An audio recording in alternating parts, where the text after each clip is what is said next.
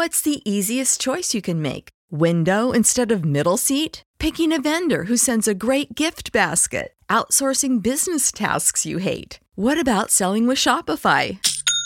Whether you're selling a little or a lot, Shopify helps you do your thing, however you cha-ching. Shopify is the global commerce platform that helps you sell at every stage of your business. From the launch your online shop stage to the first real life store stage, all the way to the did we just hit a million orders stage? Shopify's there to help you grow. Whether you're selling scented soap or offering outdoor outfits, Shopify helps you sell. Wherever and whatever you're selling, Shopify's got you covered. Sign up for a $1 per month trial period at shopify.com slash try. Go to shopify.com slash try now to grow your business, no matter what stage you're in. Shopify.com slash try. Il primo uomo nella storia degli Stati Uniti a dirottare un aereo chiedendo un riscatto. Lanciatosi da un volo di linea, con un paracadute e 200.000 dollari. Non è mai stato trovato, né morto, né vivo. È l'unico caso irrisolto di dirottamento nella storia dell'aviazione civile. È fuggito compiendo un crimine perfetto. Per me non era altro che un lurido criminale. Ma per il pubblico è da sempre una leggenda. D.B. Cooper! Chi era D.B. Cooper? È sopravvissuto? Ricevo ancora email di persone certe di sapere chi fosse D.B. Cooper. Ora, dopo 45 anni, emergono nuove prove che potrebbero finalmente svelare il mistero di D.B. Cooper.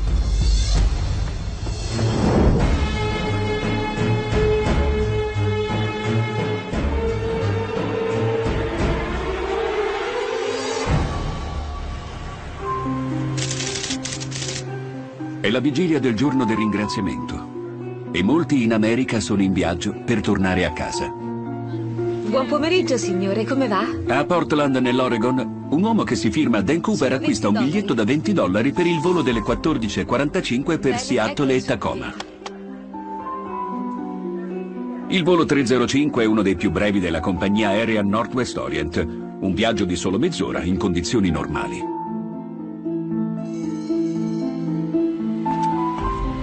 All'epoca per i voli nazionali non ci sono controlli di sicurezza, né si chiedono documenti. Nel 1971 era possibile salire su un aereo portando con sé una pistola, una bomba, dei coltelli o altre armi. Non c'erano controlli, arrivavi e salivi sull'aereo, come fece Dan Cooper. L'uomo, magro intorno ai 40 anni, ha un paio di occhiali a specchio ed è vestito come un normale uomo d'affari. Si accomodi. Benvenuto a bordo, signore. Buon Va a sedersi in coda all'aereo. La hostess Florence Gradisci Schaffner prende un'ordinazione. Barbon e soda con ghiaccio, grazie. Bene. Volo 305 Northwest Orient da Portland sulla rotta 18.5. Durante il decollo l'uomo porge una busta a Florence. Signorina, questa è per lei. All'inizio la donna pensa a un messaggio galante. Ma gli sguardi insistenti dell'uomo la convincono ad aprire la busta. E il messaggio dice, signorina ho una bomba, vorrei che lei si sedesse accanto a me. La hostess spaventata chiede all'uomo se faccia sul serio.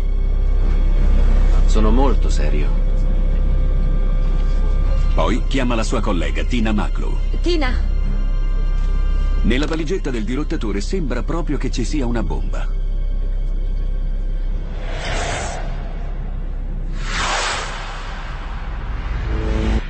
L'uomo afferra le estremità di due fili, minacciando di far esplodere l'aereo, se le sue richieste non verranno soddisfatte. C'è un uomo seduto qui in fondo che ha. ha una bomba. Torre di controllo. Il dirottatore viene messo in contatto con la torre di controllo. Vengono avvertite la compagnia aerea e l'FBI. È in corso un dirottamento. Il controllore di volo dell'aeroporto di Portland mi disse che era in corso il dirottamento di un volo della Northwest e mi chiese se potevo recarmi subito lì. Intanto Cooper fa le sue richieste. Voglio 200.000 dollari in contanti. Chiede 200.000 dollari dentro una sacca di tela. E voglio quattro paracadute. Chiede anche quattro paracadute. E non provate a fare scherzi. Due paracadute Ok? completi da indossare e due più piccoli di sicurezza. La hostess terrorizzata porta i due messaggi al comandante. In seguito Cooper chiederà di riaverli indietro. Pare che quest'uomo faccia sul serio. Dalla descrizione della bomba l'FBI ritiene che l'uomo sia una seria minaccia. L'agente Himmelsbach suggerisce alla Northwest Orient di collaborare. L'aereo era pieno di passeggeri. Le loro vite erano tenute in ostaggio, appese a un filo. Allora ho detto, dovete fare tutto quello che dice, se potete. Qui Northwest Orient, passo. La Northwest Orient accetta immediatamente le condizioni. Gli agenti dell'FBI contattano la banca Seafers a Seattle. La banca fornisce la somma richiesta in banconote, annotando i numeri di serie. L'uomo, registrato come Dan Cooper, sembra tranquillo. Sorseggia il suo barbon e nel frattempo fuma anche quasi mezzo pacchetto di sigarette Raleigh. In seguito la Schaffner lo descriverà come un uomo piuttosto attraente. Volo 305, mi sentite? Finalmente i soldi del riscatto e i paracadute arrivano all'aeroporto.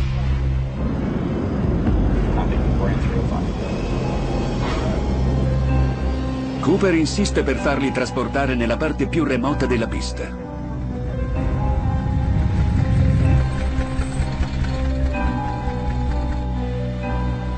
Non avendo specificato il taglio di banconote per la somma richiesta, l'uomo si vede consegnare i 200.000 dollari in banconote da 20. Per un peso complessivo di 10 kg.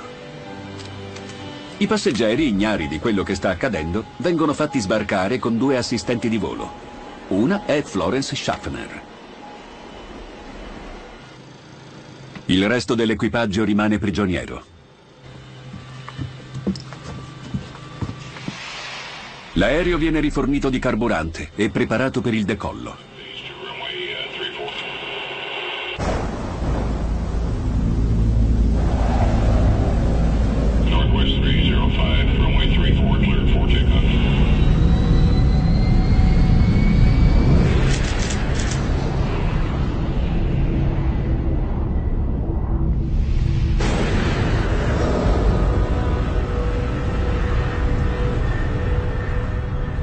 Glielo dica. L'attentatore chiede al comandante di volare a 3000 metri, con il carrello e i flap abbassati. In quel modo la velocità massima dell'aereo è limitata a 320 km orari. Cooper vuole raggiungere Città del Messico, Tina, non possiamo arrivare in Messico. ma il carburante non è Non sufficiente. possiamo arrivarci, è troppo lontano. Il comandante propone Rino. E Rino? O Phoenix. Rino è bella. Andiamo a Rino. 305 Northwest. Il pilota automatico viene impostato sul percorso di volo Victor 23, che permette di procedere a basse altitudini. Intanto l'aereo viene affiancato da due caccia dell'aeronautica. Ma non potendo volare a velocità così basse, sono costretti a girare intorno al velivolo dirottato. Cooper ordina a Tina Maclo di raggiungere gli altri nella cabina di pilotaggio.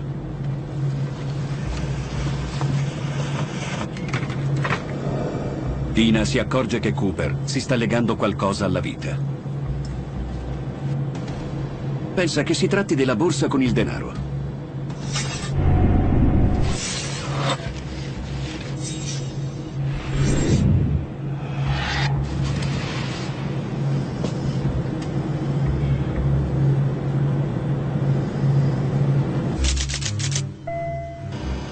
Comandante, sembra che il portellone posteriore sia aperto. Il portellone posteriore. Una spia luminosa segnala l'apertura di un Senti, portellone e della relativa scala. Lanciarsi. Il Boeing 727 è l'unico aereo di linea dotato di una scala posteriore. Nel 1971 non c'era un blocco che impedisse al portellone di aprirsi in volo.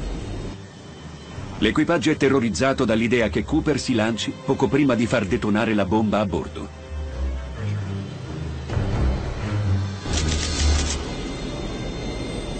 Comandante, abbiamo una perdita di pressione in cabina. Si discuterà per oltre 45 anni su cosa sia effettivamente accaduto dopo.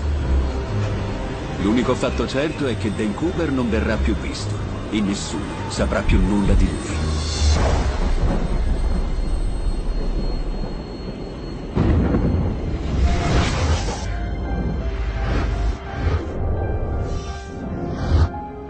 Da alcuni anni l'FBI si avvale di gente comune per cercare il criminale. Applica nuove tecnologie alle prove dell'epoca, ricostruendo persino il lancio. Questo con la speranza di scoprire finalmente cosa sia successo a D.B. Cooper.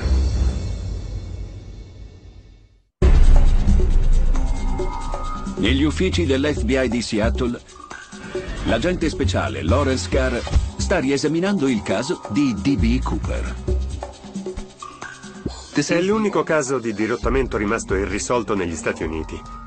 Gli archivi dell'FBI sono molto nutriti e vorremmo che il 100% delle indagini avesse successo, quindi faremo il possibile per chiarire questo caso. L'agente Carr si avvale per la prima volta nella storia dell'FBI dell'aiuto dell'agente comune. Si tratta di persone che aiutano nelle indagini senza venire retribuite, sperando di riuscire a risolvere il mistero legato a D.B. Cooper. Il paleontologo Tom Kay è interessato alla cravatta lasciata sull'aereo da Cooper. Alcune fibre microscopiche potrebbero svelare dove viveva il dirottatore. Quello che ci auguriamo è scoprire il luogo di provenienza di Cooper. Ma prima gli investigatori esaminano alcuni dettagli emersi dalle indagini dell'epoca.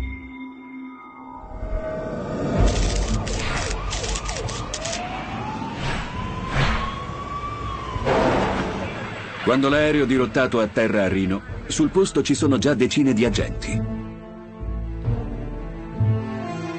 Nessuno pensava che si sarebbe lanciato dall'aereo. Il fatto che il volo atterrò a Rino senza di lui a bordo fu una sorpresa per tutti. Gli unici oggetti recuperati dall'aereo sono una cravatta nera con un fermacravatta, due paracadute, uno sportivo e uno di sicurezza aperto, e i mozziconi di sigaretta lasciati da Cooper. Il bicchiere usato dall'uomo è stato mischiato con gli altri e non verrà mai identificato. Sembra che tutto il resto sia stato portato via da Cooper. I biglietti in cui ha dettato le condizioni, la bomba fatta in casa e i soldi. Tutti questi oggetti sono spariti. Quella stessa notte l'FBI disegna un identikit in base alle testimonianze. Gli esperti della Boeing calcolano l'area nella quale potrebbe essere atterrato Cooper. Grazie al pilota automatico si conosce l'esatta traiettoria del volo. Ma in quale momento si è lanciato Cooper? Gli agenti studiano il rapporto del comandante. Il più plausibile sarebbe in concomitanza con la perdita di pressione intorno alle 20.10. I forti venti in arrivo da ovest fanno stimare un'area di ricerca di ben 45 km quadrati.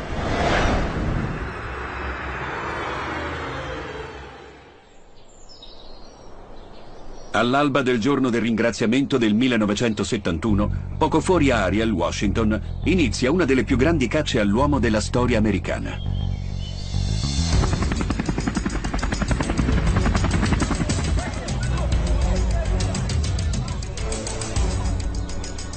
Elicotteri aerei da ricognizione assistono gli uomini dell'FBI e della Guardia Nazionale. Le forze armate avevano inviato diversi uomini per le ricerche e l'FBI era sul campo con almeno 30 o 40 agenti. Per settimane vengono battuti a tappeto tutti i boschi e i campi intorno ad Ariel, senza trovare nulla. Vivo o morto, Dan Cooper sembra scomparso. Ieri sera, quando è salito su un aereo a Portland in Oregon, era solo un passeggero firmatosi D. Cooper, ma oggi, dopo aver dirottato il volo della Northwest, fatto scendere i passeggeri a Seattle ed essersi lanciato col paracadute da qualche parte fra lì e Reno, le agenzie di stampa lo raccontano come un genio del crimine. Un quotidiano chiama erroneamente il dirottatore D.B. Cooper. Li abbiamo chiamati per correggerli, spiegando loro che il nome esatto dell'uomo era Dan Cooper. Ma, beh, le iniziali DB catturavano di più l'attenzione e così il suo nome è diventato quello. Inizialmente l'FBI ritiene che il dirottatore possa essere un paracadutista esperto. Il fatto che si sia lanciato dall'aereo lo rende certamente uno che ha più familiarità rispetto alla media delle persone con i velivoli e il paracadutismo. Gli agenti controllano centinaia di registri in cerca di ex paracadutisti e piloti militari, sperando di trovare il loro uomo. Poi una svolta. Pochi mesi dopo, un secondo quasi identico dirottamento. D.B. Cooper ha colpito ancora.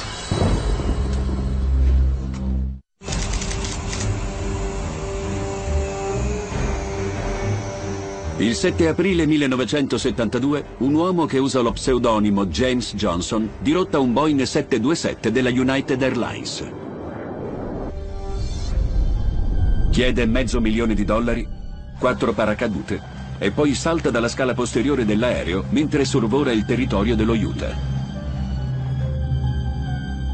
Il dirottatore avrebbe potuto farla franca se solo non si fosse pavoneggiato con un conoscente.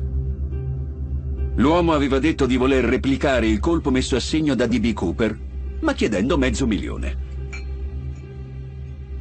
Grazie a una soffiata, l'FBI circonda l'abitazione di Richard McCoy. perquisire la casa, signora. Questo è il mandato. Ex pilota in Vietnam, sposato e con due figli piccoli.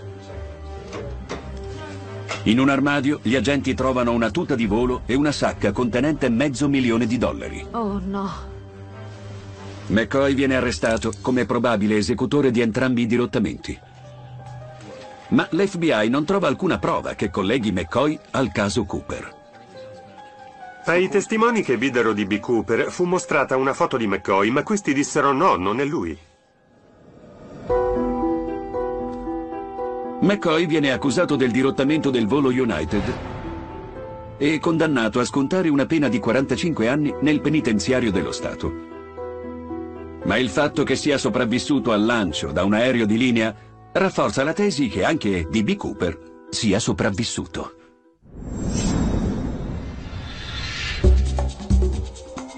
Poi, nel 1980, dopo quasi dieci anni senza alcun progresso, arriva una svolta importante.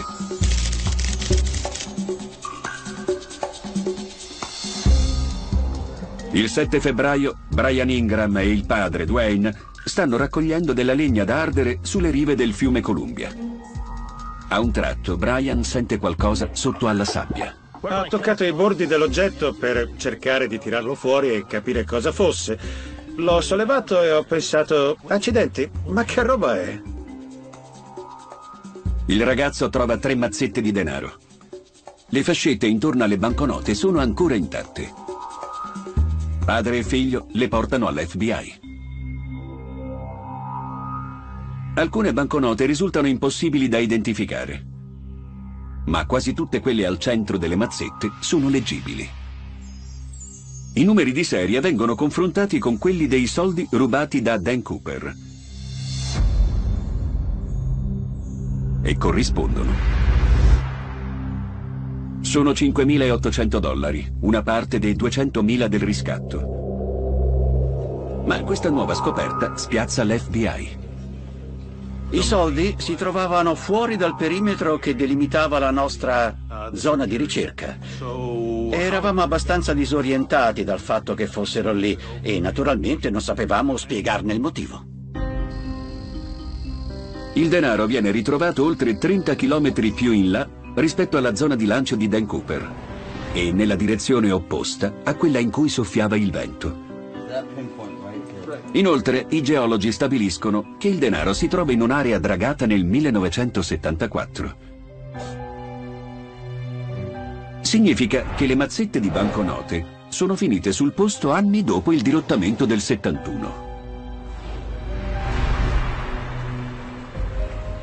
Le probabilità che siano state portate fin laggiù dalla corrente del fiume sono quasi nulle.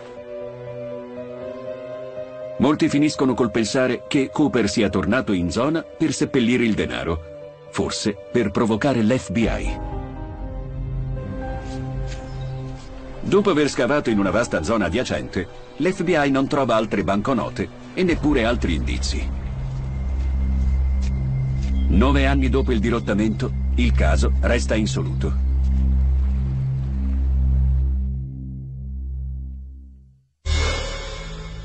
Nel corso degli anni l'FBI interroga oltre un migliaio di sospettati.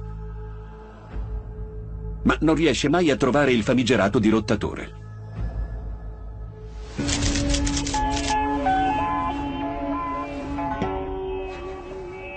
Poi, nel 2007, spunta un nuovo indiziato che sembra particolarmente credibile.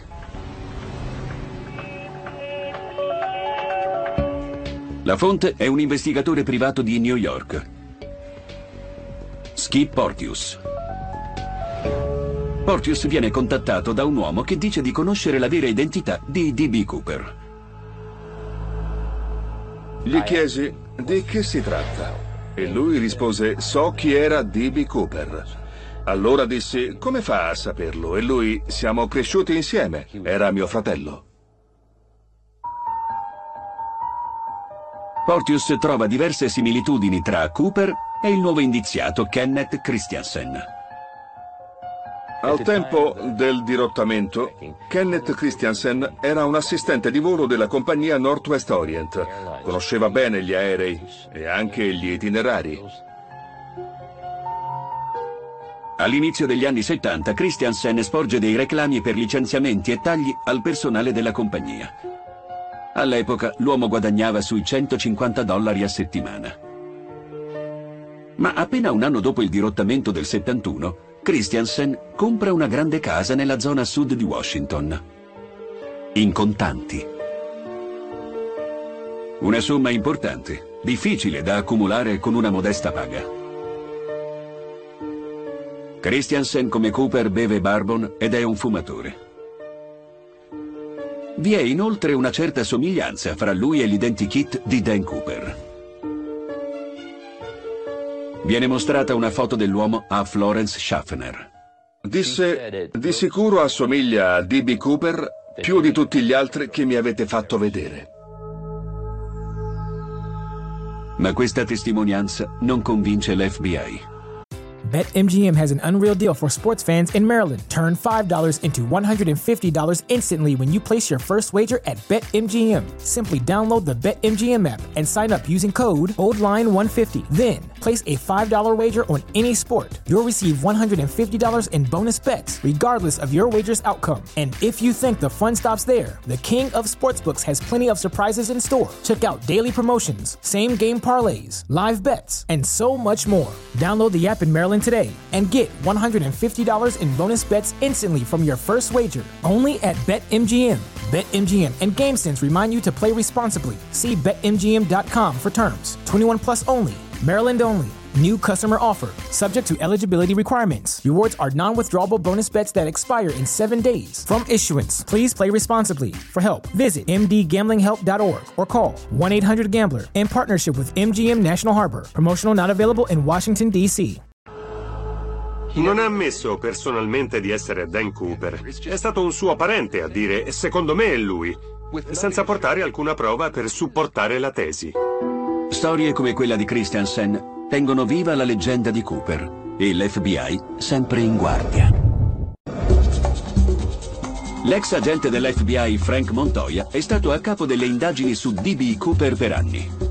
Durante le indagini devi cercare gli indizi, seguire la procedura e parlare con tante persone. Ma ogni traccia porta a un vicolo cieco. Abbiamo indagato su molte persone, ma alla fine abbiamo avuto le prove che nessuno dei nostri indiziati era il nostro uomo.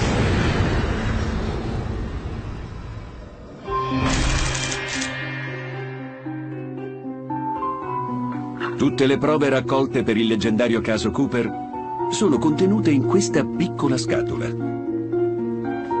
Lo zaino e il paracadute aperto, la cravatta e il fermacravatta, il biglietto aereo e alcune delle banconote recuperate. Non rimane altro. Il caso viene riesaminato con la speranza che i metodi moderni possano far emergere nuovi indizi.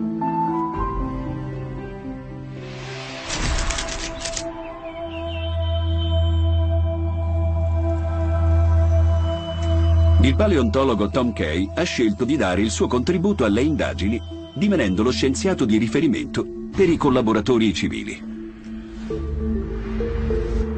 I suoi esami sulla cravatta rivelano un nuovo segreto. Dei piccoli residui di polline. Dal polline la cravatta si trovava in un luogo dove era primavera e il dirottamento è avvenuto a novembre. Se riuscissimo a identificare la specie di polline, e se fosse abbastanza rara, potremmo trovare il luogo di provenienza. Esistono migliaia di varietà di polline.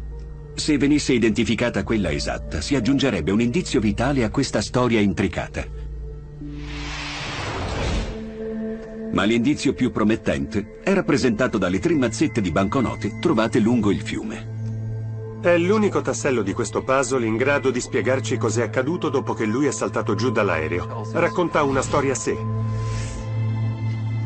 Se Cara e la sua squadra scoprissero come e quando le banconote sono finite lì, potrebbero avere la risposta alla domanda chiave.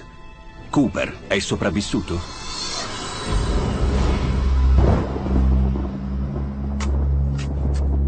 Nel 1980 l'FBI conclude che il denaro può essere finito in quello strato del terreno solo dopo il dragaggio del 1974. Per questo molti pensano che Dan Cooper sia tornato per seppellire quei soldi. Ma Tom Kay è convinto che le banconote siano state trasportate lì dal fiume e non nascoste da qualcuno.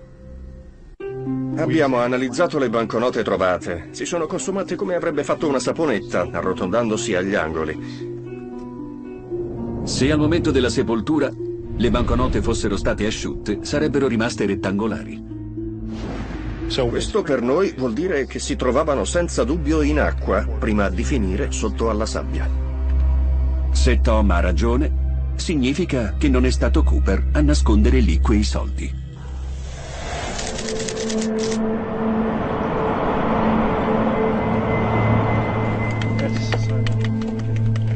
Tom si reca con la sua squadra sulle rive del fiume Columbia, il luogo del ritrovamento delle banconote. Lo raggiunge anche l'agente Carr. Guardi quanto misura. Confrontando i rilievi, 9.5. i dati del GPS 45. e le immagini satellitari con fotografie d'archivio, Va bene. i ricercatori fanno una nuova importante scoperta. 9 gradi. Si accorgono che il dragaggio del 74 è stato interrotto 45 metri prima del punto in cui è stato trovato Il il, valore denaro. corrisponde, sì. Ora pensiamo che il dragaggio non sia arrivato a toccare il luogo in cui si trovavano i soldi, che all'epoca potevano essere stati sepolti nei mesi successivi al dirottamento.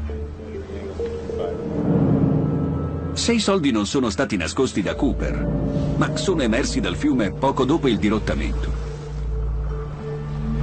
come sono finiti a oltre 30 km dalla zona di lancio? Questi nuovi sviluppi portano a una conclusione. Possono essere arrivati fin lì solo trasportati dall'acqua. Che la borsa con i soldi sia caduta in un fiume adiacente? Era ancora nelle mani di Cooper. Il dirottatore è stato in grado di completare la sua missione.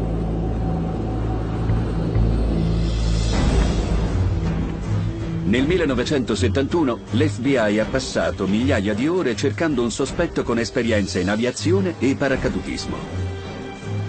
Ma senza successo. Oggi Lawrence Carr ritiene che possano aver sbagliato qualcosa. Abbiamo cominciato a esaminare nel dettaglio quello che è accaduto quella notte e le scelte che ha fatto.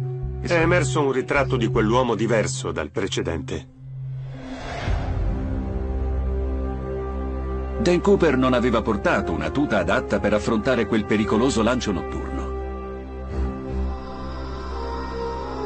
E non avendo specificato il taglio delle banconote del riscatto, ha dovuto portare con sé un peso superiore al necessario. Si è dovuto portare dietro 10 kg di banconote. Se avesse richiesto biglietti da 100, il peso sarebbe sceso a poco più di 2 kg, una bella differenza. Ma non ci ha pensato. L'uomo che ha preparato i due paracadute principali nel 1971 è convinto che Dan Cooper non fosse un paracadutista. Quella sera preparai due paracadute. Uno era un NB8 come quello che indosso ora, e l'altro era un paracadute della Pioneer Sport. Lui scelse l'NB8, non so perché. È un paracadute scomodo e anche più difficile da aprire. Ha il cavo di apertura appiattito infilato nell'imbracatura. Era difficile per lui trovare la corda da tirare. Il motivo che spinse Cooper a scegliere il modello militare NB8 ancora oggi è oggetto di discussione. Il giornalista Jeffrey Gray si è occupato per molti anni del caso Cooper. Ho consultato esperti in campo militare e l'FBI a proposito del paracadute. L'opinione di molti era che Cooper avesse fatto la scelta giusta, perché l'aereo procedeva a velocità talmente sostenuta che un paracadute sportivo si sarebbe disintegrato in aria. Quindi scelse un modello difficile da controllare, ma che gli forniva maggiori probabilità di sopravvivere. Un paracadute vecchio, ma robusto. Quella sera di novembre presentava a Cooper molte difficoltà. La visibilità era minima. Il vento era gelido sotto allo zero e Cooper non indossava occhialini protettivi né guanti. Queste condizioni proibitive non lo hanno fermato ma sarà sopravvissuto al lancio.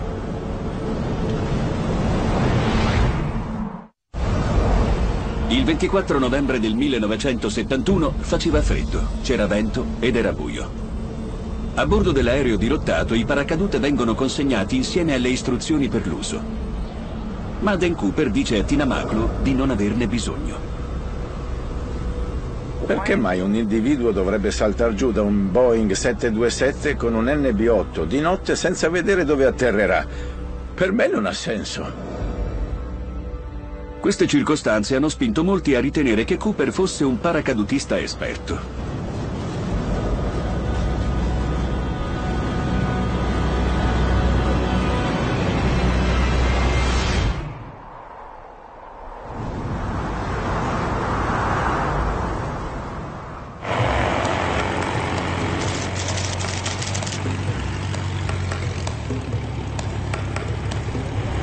E poi il paracadute. Un vero paracadutista esperto come Troy Hartman replicherà l'incredibile fuga di Cooper.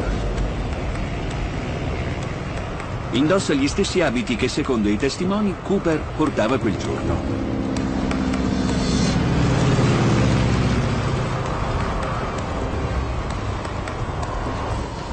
Davanti porta uno zaino dal peso di 10 kg e gli viene chiesto di lanciarsi senza cercare punti di riferimento simulando di trovarsi al buio come Cooper.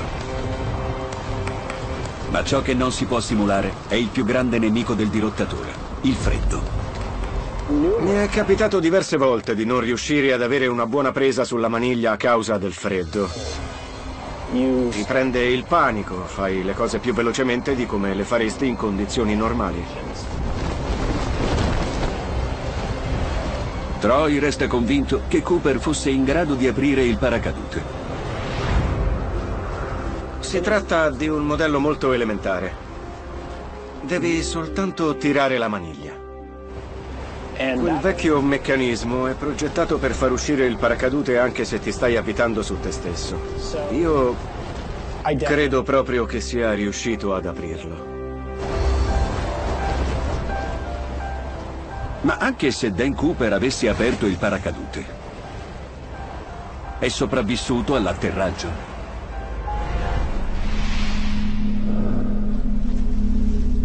Lo scienziato Tom Kay ritiene che le tre mazzette di denaro siano l'indizio più utile per svelare il destino di Cooper.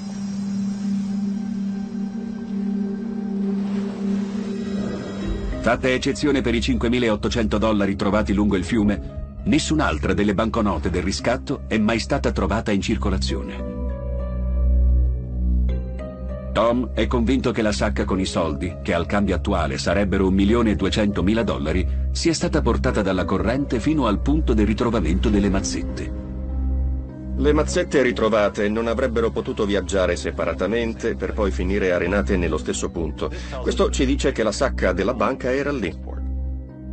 Può essersi aperta vicino a quella spiaggia, rendendo quindi probabile il fatto che fra quelle 100 mazzette, tre si siano distaccate per finire nello stesso posto.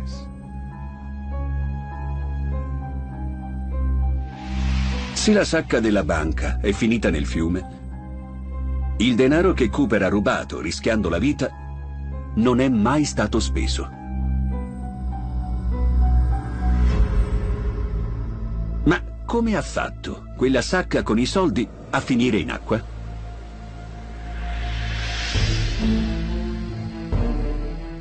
Tom esamina il tragitto dell'aereo confrontandolo con l'orario del lancio, avvenuto intorno alle 20.10.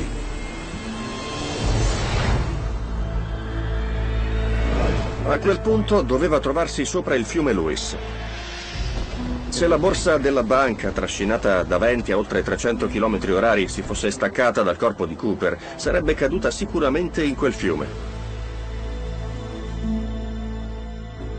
Il fiume Lewis è largo più o meno 100 metri, con forti correnti e molte rapide.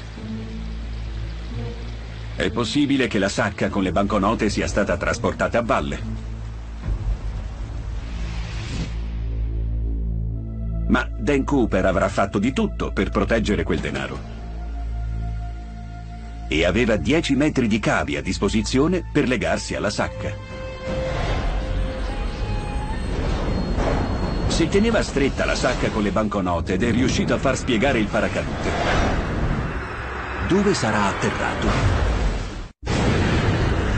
La sera del dirottamento, D.B. Cooper chiede quattro paracadute. La scelta ricade poi sull'NB8, che a differenza dei modelli sportivi non è manovrabile. Così deve seguire la direzione del vento.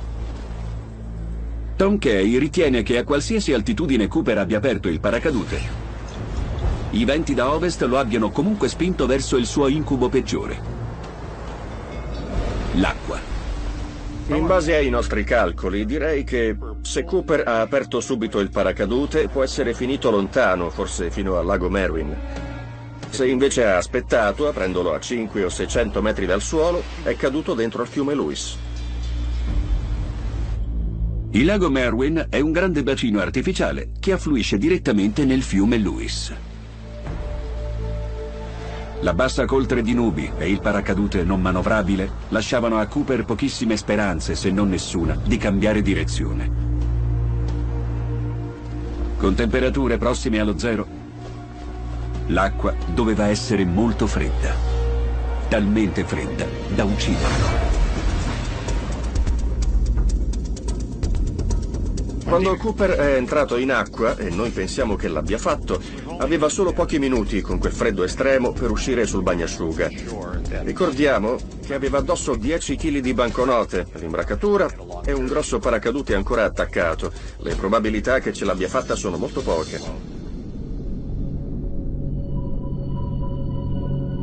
Ha usato l'equipaggiamento meno indicato. Le condizioni erano terribili. E il fatto che non siamo riusciti a trovare niente mi porta a credere che sia morto quella notte.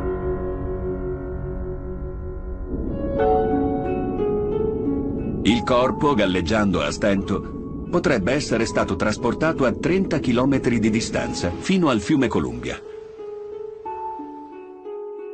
Il denaro è stato ritrovato a pochi chilometri dal punto in cui i fiumi Lewis e Columbia si incontrano. Ma c'è un problema. Il denaro è stato ritrovato controcorrente, alcuni chilometri più su rispetto a quel punto. Tom Kay ha una spiegazione razionale. All'epoca il fiume Columbia era una delle rotte del Nord America più percorse dalle navi. Riteniamo possibile il fatto che il corpo di Cooper e il denaro siano stati catturati dalle eliche di qualche nave che li ha trascinati controcorrente. A un certo punto la sacca con i soldi deve essersi rotta, spargendo le banconote in mare. Subito dopo, tre delle cento mazzette di denaro potrebbero essere finite sul bagnasciuga per venire infine ricoperte dalla sabbia. Ma se fosse andata così, che ne è stato del corpo di Cooper? Oltre 45 anni dopo, Tom Kay elabora una esauriente teoria su cosa potrebbe essere accaduto a Cooper.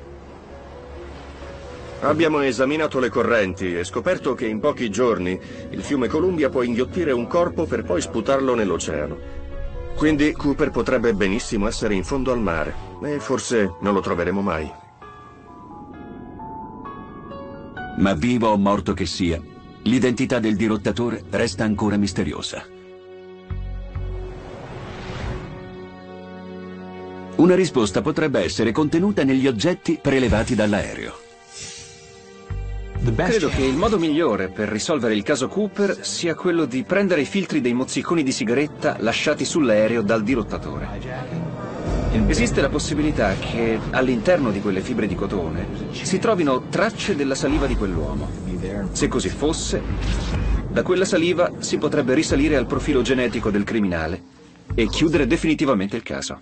Non è detto che basti avere una sigaretta fumata da qualcuno per ricavarne il DNA. L'asso nella manica per l'FBI sarebbe avere gli oggetti scomparsi con Cooper quella notte. Per questo ci siamo focalizzati sul paracadute e il denaro. Sono cose materiali, cose tangibili e fa molta differenza in un'indagine avere a disposizione dei reperti da poter esaminare. È sempre meglio che basarsi semplicemente su informazioni che potrebbero appartenere soltanto alla fantasia di qualcuno. Tom Kay sa quale prova serve per convincere la gente che il leggendario Dan Cooper è morto quella notte. Il caso si risolverebbe con il ritrovamento del corpo. È come provare l'esistenza del Bigfoot. Puoi avere tutti gli indizi che vuoi, ma senza un corpo non risolvi il caso. Eppure, anche se si ritiene che D.B. Cooper sia morto, vista la mancanza di prove, sono in molti a credere ancora che sia sopravvissuto. Io dico che ci sono buone probabilità che Dan Cooper sia sopravvissuto al lancio e che sia ancora in giro. Credo che il dirottatore sia sopravvissuto al lancio. E credo anche che tutto quello che ha fatto da quel momento in poi sarebbe una storia grandiosa. Dopo aver indagato a fondo per 45 anni, l'8 luglio del 2016 l'FBI sospende le investigazioni che riguardano il dirottamento di D.B. Cooper. Sono trascorsi oltre 45 anni e data la natura delle indagini, abbiamo notato che le piste da percorrere sembravano sempre le stesse.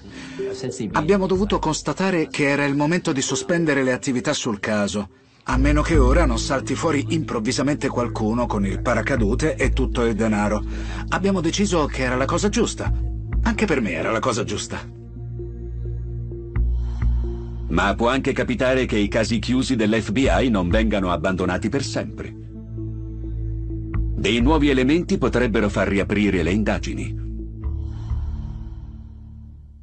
Nell'agosto del 2017 l'FBI accetta una nuova prova, trovata da un gruppo di volontari che si occupa di casi ancora irrisolti nel nord-est del Pacifico. Della schiuma che si sospetta provenga dal paracadute di Cooper. La scoperta avviene grazie a una soffiata. Una fonte sconosciuta sostiene di essere a conoscenza di alcuni dettagli sulla fuga dell'uomo. I collaboratori civili continuano a rivestire un ruolo importante per svelare i misteri di questo caso. Il caso Cooper sta per compiere 50 anni e in questo particolare momento credo sia fondamentale che la gente conosca esattamente le prove e come sono avvenuti i fatti per poterli esaminare e magari aiutarci. La leggenda dipinge D.B. Cooper come un ladro gentiluomo. Che ha rubato 200.000 dollari. Senza far del male a nessuno, per poi lanciarsi nell'oscurità e nella storia. Dan Cooper, o DB Cooper, ha fatto qualcosa che in fin dei conti ha lasciato il segno in tutti quanti noi. Questo perché è riuscito, incredibilmente, a commettere il crimine perfetto. Ed è una cosa che ci affascina perché se lui è riuscito a compiere il crimine perfetto, potremmo farlo anche noi.